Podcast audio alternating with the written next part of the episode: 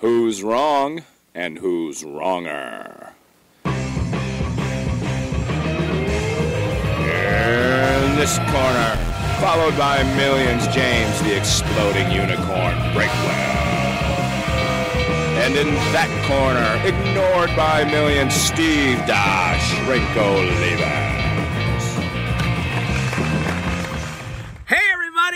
Welcome back to an outdoor edition of Wrong and Wronger. I am Steve Outdoorsy as Heck Olivas, and he is James. His skin has not been touched or kissed by the sweet lips of the sun Breakwell. And James, man, how is your day going so far? Because it seems like it ground to a halt very recently. You know, the highlight of my day is when you call me indicating you're ready to make this episode. And then I hear 60 straight seconds of fumbling and swearing as you try to do whatever it was you're doing on your end of the phone. I don't want to know. It kind of sounded like the kind of thing that should be behind like a locked bedroom door. But whatever it was, I hope that it's over and now we can move forward. Ah, James, I just try to bring the best version of me possible each week to the show. I mean, the best version of you, like that bar is so low, it's like the worst version of anyone else. Well, it feels like we owe something to the fan because we weren't here last week for reasons that I can't remember whose fault they are, but I'm fairly certain they were yours. I, I love it because I will, again, since I'm the only one who can take initiative in this broken relationship, I contact you and I'm like, all right, let's do this. You're like, yeah, I'll get back to you. And then you're like, oh, today's no good. We're going to do it tomorrow. It's like, all right, let me know what time. And then I just never hear from you again. Oh. Did, you just forget? Did oh. you just is that all that happened? Was there no conflict? It just it just got off your books and you moved on with your life? What the heck did I do last week? I can't even remember. We were leaving town on Thursday to go up north to visit our son. And so my week got compressed backwards into Monday, Tuesday, and Wednesday. And I can't remember what was going on, but I'm fairly certain it was something far more important, far more entertaining, and far less soul depleting than doing this show with James Breakwell. Once again, you have set the bar at the absolute minimum, but I accept your terms. Well, I know you're a busy guy, James. You're here, you're there, you're everywhere. You're writing, you're recording, you're parenting, you're doing everything for everyone. And I just wanted you to have a chance to kick up your feet, maybe get a mani pedi, and relax. Speaking of uh, parenting, you know, we did the Halloween thing last night, and that made me remember because Yeah. we had to drive because there was a threat of rain, and because we drove, we covered an immense amount of ground, set a new candy record, and all that. That's all going to be in the newsletter on Wow. Thursday. But I don't want to spoil it here. I don't want to waste all my good content, you know, on a single listener or on you. But I do have a question because as I was waiting in the car as my children ran about in the dark, I saw you post something, a very, you know, I guess I was going to say a horrible picture of you, but it was just a normal picture of you. I mean, all your pictures are bad, but you you posted a side by side with some random sketch of somebody, and you said it's worth googling. and I didn't Google it. I, I refused to Google it. But now that I'm here, I want to know who was that uh, similarly ugly fellow. He is one of the most, at least self proclaimed, prolific serial killers in American history. But there is some question as to whether or not his claims are accurate because he claimed to have killed somewhere between 300 and 600 people. And the most prolific serial killers in the world are only in like the mid 60s. So, did he have a 500% to 1,000% increase in number of kills, or was he just full of Breakwell? Which, by the way, has taken the place of that other word that we can't use on this show because it's family friendly. I love how your issue with this serial killer is a matter of statistics and not morality. Well, the only one I believe that he is confirmed to have killed is his own mother. And so I I don't know I, whether or not he is actually as much of a monster as like uh, uh, uh, the chessboard killer from Russia. I think is the top serial killer in history, and uh, I think so. Where where are you looking no, at these wait. rankings? What are you doing with your free time? Is this is this why we can't record the podcast? You're out here on fan sites for serial killers? All I know is this Andre Chikatilo was like 52 or 54. The chessboard killer wanted to hit 64, but only had 62 confirmed. And I think there was one other that was higher than the chessboard, and I can't remember who it was. Or maybe that was Andre Chikatilo. I don't even know anymore, James. The whole thing has gone blurry to me. I, I don't get the whole oh. fascination with serial killers. I just the, the whole subject depresses me. Like I love history, but I like you know I like World War II. I like the wars where the good guys win through guile and bravery and all of that. Serial killers, it's just it's just a bad person doing bad things until they eventually catch them and then they have a bad ending. So whether you're rooting for the victims or whether you're rooting for the serial killer, you're going to be disappointed in both cases. Well, you know, not every serial killer has been captured. Jack the Ripper being the most famous or infamous of those examples. There was also one in Arizona called the Bone Collector who was never captured either. There have been a few of those throughout history that have beguiled the police. You know, those are going away, though, now that they've done that uh, family DNA testing where they can just kind of spread a wide, wide net for people who have sacrificed their personal information and biological material to those uh, you know, genealogy websites. Uh, the Golden State Killer's the one that came to mind. They wrote a book about like a theory of who he was, and like, well, they were writing the book. The case got more attention. Like, ah, I guess we'll plug this into Ancestry.com, and they they found him. So I think uh, I think the days when you I mean, can you imagine killing that many people and not leaving any DNA behind? Like at some point, there's going to be some DNA, and you're going to get plugged into a family tree. And You're like, oh, that was my uncle. He killed a bunch of people, and it's going to be game over. that could be. Was that your phone that just binged, or was that my phone? It was your phone. Nobody contacts me. The only person who calls me is you, and I am both disappointed and relieved oh every time God. it happens. well, enough about me. I will summarize our trick or treat evening with one sentence, and that is I locked the gate. And that's all that you need to know about how much effort went into the Olivas trick or treat experience. Now, when you say you locked the gate, did you lock the gate after pushing the automatic button, or did you lock it with manual labor like a peon?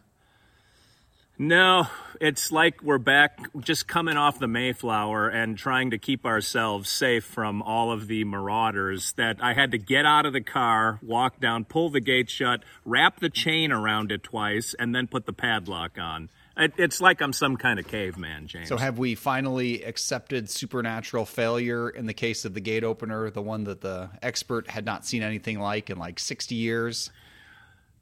Well, I told you that he tore that one off and took it with him, gave us a full refund, and I'm sure he's hugging his knees, crying, rocking back and forth in a corner still to this day. I don't mind necessarily padlocking the gate. It frankly gives me a little greater of a sense of security than when we just had the opener sort of holding the gate shut. Uh, Because too when the gate is closed with the opener it has to be open just a little bit of a gap. Because if the opener slams the gate completely closed it screws up the mechanism somehow. I don't understand it myself. So i like the fact that the gate is shut shut. It is dead bolted so to speak, and it's got a big, thick, do not mess with it chain that sends a very strong message to everybody driving by. However, to answer your question directly, yes, I have accepted that the gate will not work on Rattlesnake Ranch. Mrs. Steve is another story. And uh, she and I just measured the gate recently, and she asked me what I estimated the gate weighs because I believe she is looking into buying and installing herself the next version of Rattlesnake Ranch gate opener. So, when you went through all the trouble of heaving out a heavy chain and locking this gate closed, were you afraid that your many, many enemies would come play a trick on you? Or were you just that terrified of trick or treaters that someone in the middle of nowhere might have driven their child to this deserted country road and up your half mile driveway to get the single piece of candy that you and your stingy ways would have parted with? Well, I tweeted a picture of Mrs. Steve purchasing two boxes of peanut butter Little Debbie oatmeal cookie pies for herself. I was planning if there was a knock on the door because we don't have a doorbell on the cabin, that does going to give out like canned vegetables, like uh, cans of Jolly Green Giant squash and cream corn. Because what what else are we going to do here? I want to reward a child with a natural and healthy snack after traversing all the way from the highway up to our cabin. I have a feeling that you could leave your gate wide open at all times and no one would ever come visit you. Like originally they were curious. There's oh, there's life and activity at the ranch. And then they Yeah. saw that it was Yeah. you. And I mean, I mean, who's going to want to be part of that? You the guy you can't hit anything with a gun from any range. You've got everything you touch being cursed and broken. How dare you? I, how, how dare I accurately repeat back to you your own stories that you tweet in front of huge No. audiences? I have turned over a new leaf, Breakwell. Are you a pacifist? And uh, first of all, I don't know if I mentioned last week that the truck died and just cost nine hundred dollars to get it fixed. I just got it back today. But last week, I decided because I was bored on Tuesday, it had to have been. It was my last day off, so it's a week ago. That uh, I set up. see if I can. Ah, I can't reach the phone to spin it around to show you. I set up targets at 125 yards. And uh, I sat up here, right behind me, in fact. I set up a TV tray that I was able to kind of lay across with my rifles, and I shot out.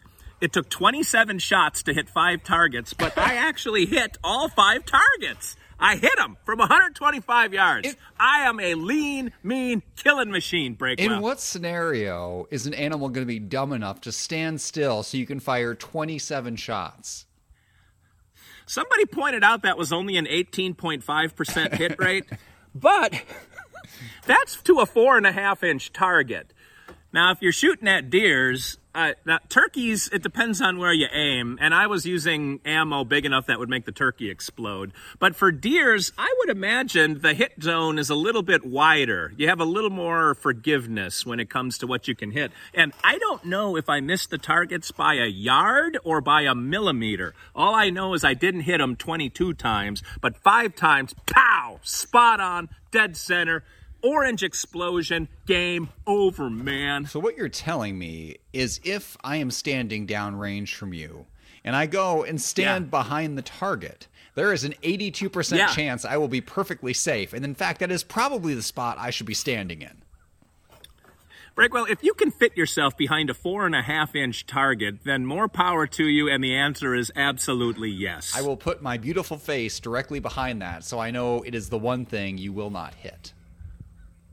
Boy, with that kind of inspiration, I don't know, I'll figure out how to turn a hunting rifle into like a fully automatic rifle. Just take it right out. Yeah, I just, uh, it's a wonder that nobody wants to trick or treat at your house. You're out there wildly shooting at nothing, scaring away all the animals, locking your gate. I mean, it's, God. man, you're just the, the creepy manor on the hill where everything is cursed and no animals want to live, where the only, only wildlife you encounter is rattlesnakes. It just, it's a bad place populated by bad people. Yesterday, Mrs. Steve reported we just bought a trailer, and there was an armadillo laying on his side, sunning himself on the trailer. Like, that's what kind of respect we get from the wildlife around here. And yesterday, so the, the feeder ran out of corn. The turkey gang, the Turkino crime syndicate, usually comes along and like lifts up their heads and eats the corn right off the spinner because they figured out they can mm-hmm. bat it with their beak and keep the thing spinning. Well, because it ran out, there was a gang of turkeys like flying up in the air and hitting the feeder with their feet, like they were mm-hmm. trying to knock it over and just take out whatever corn was left.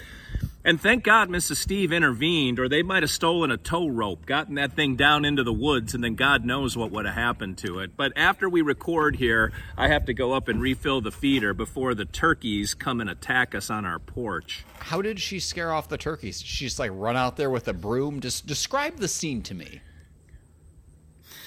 The uh, the scene on our porch or the scene at the feeder? The scene where she went out and intervened to chase off this flock of turkeys.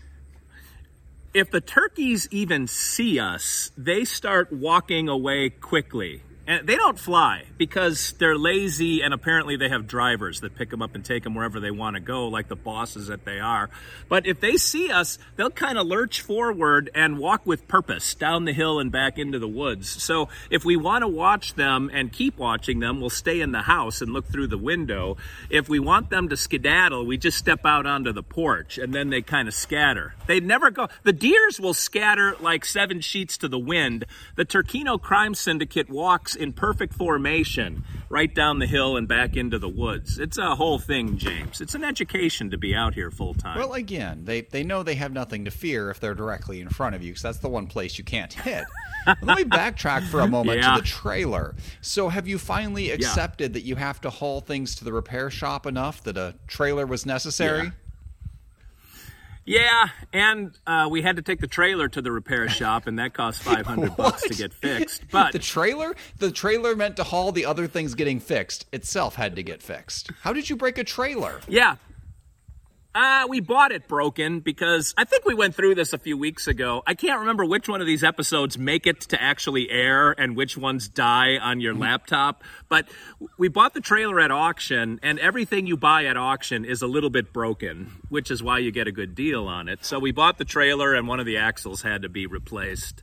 I, yeah, I definitely have never heard that story before, and for good reason, because it was terrible and boring. But thank you for trying. Well, what have you got this week? See, the problem lately with Breakwell is that he has two uh, newsletters every week, and so he doesn't want to burn good content on this show because apparently Judy P is such a super fan. She will watch this, she will listen to this, and she'll read all of Breakwell's columns or newsletters. It's quite a commitment that she makes to the Breakwell cause. I actually don't have any confirmation that she reads the newsletters. She might only listen to this podcast and occasionally read tweets. Yeah, it's. I, I don't know. Maybe she doesn't like me in long form. I, I don't have any proof one way or another. Uh, but what I do have is uh, an excellent experience from going out this weekend. Did you see me in my Halloween costume? I did not because I don't get the photographs on my phone for some reason. I have to go to the computer to get those to work. So, what do you think I dressed up as?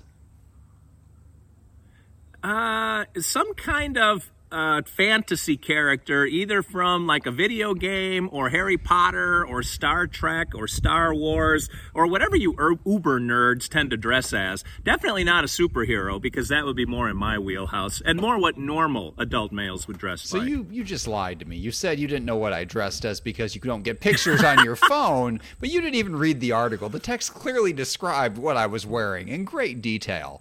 And uh, Ah, the article, in fairness, just came today, I believe, because I saw it this morning and I did not commit any of my morning to it because I have real things to do. well, it is a shame because you would have enjoyed this one because I was in a very elegant dress with a wig and a tiara and a sash, and I was, dare say, the best looking woman on this block, perhaps in this town. I, I don't know. I did not submit to a actual beauty pageant. I just assumed I was the prettiest, and based on the people honking at me as I walked down the street, I can only assume mm. they agreed.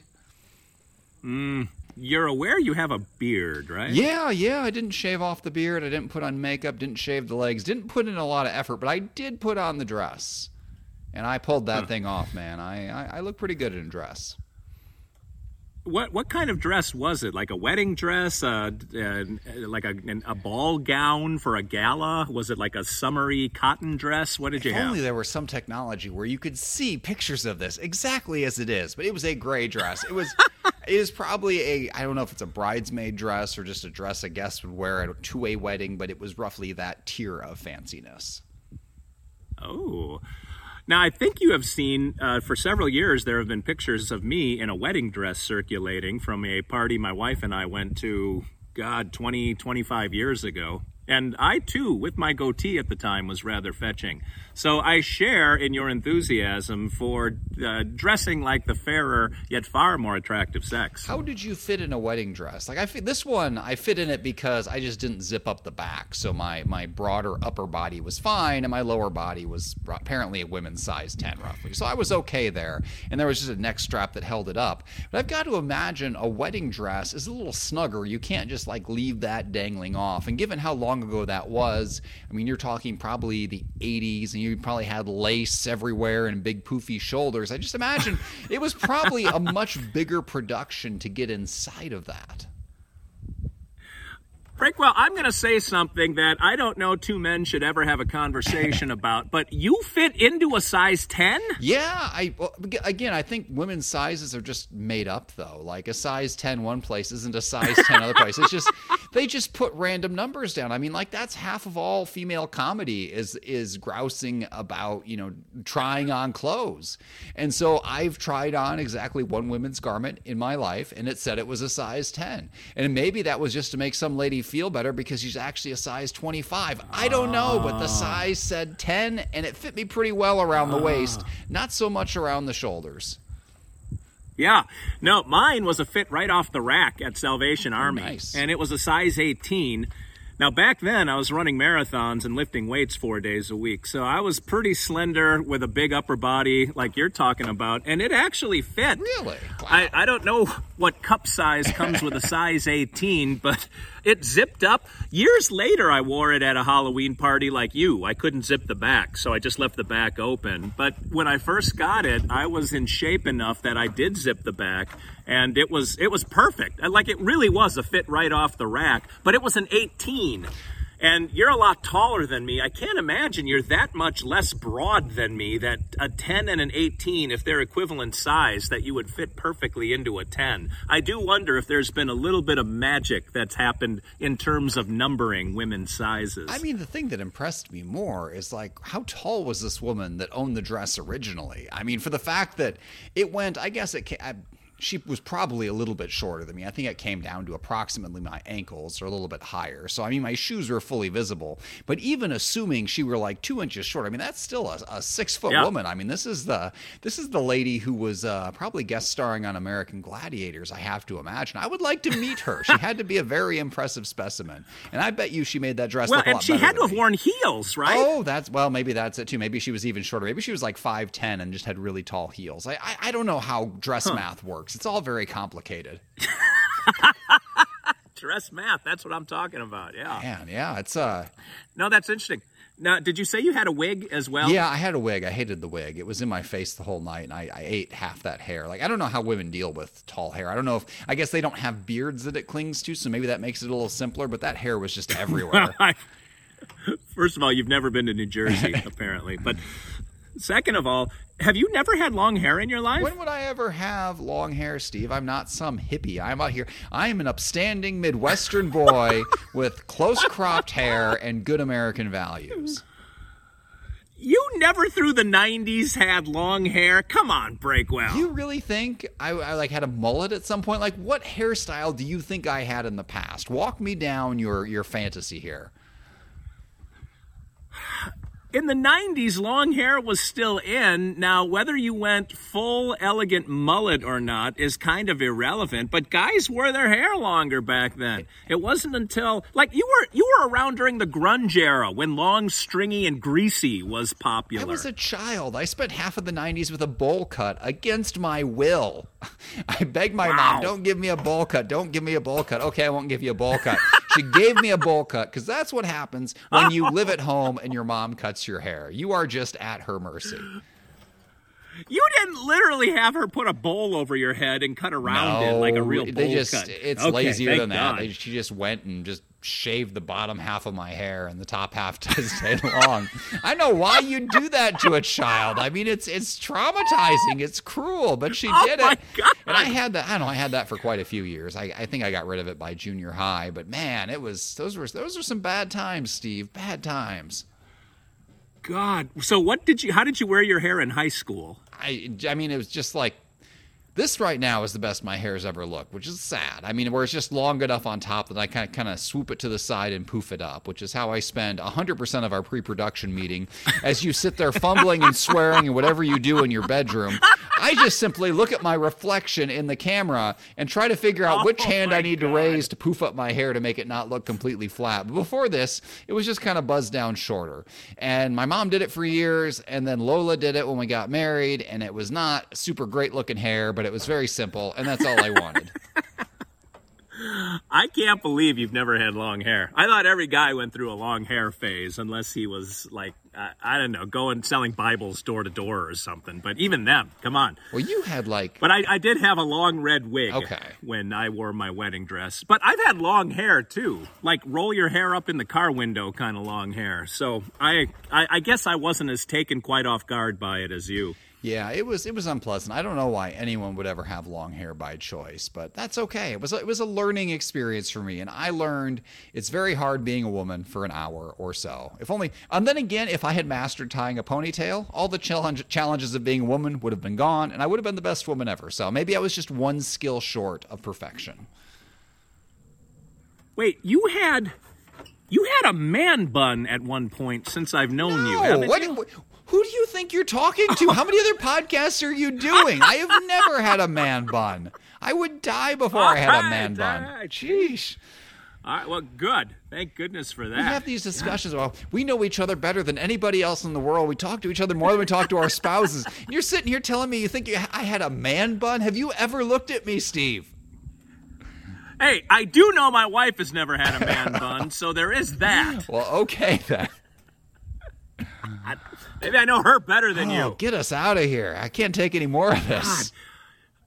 I gotta go. I got things to do that don't involve Breakwell annoying me. So until we meet again, we're gonna walk it out of here. This is Steve, looks far better in a dress than James Breakwell Olivas. Signing off for James, I look worse in a dress than Olivas and still can't figure out how to have long hair. Until we meet again. So anyway, uh, hey, everybody, two wrong. I'm still stymied that you've never had long hair. Two wrongs can make a right.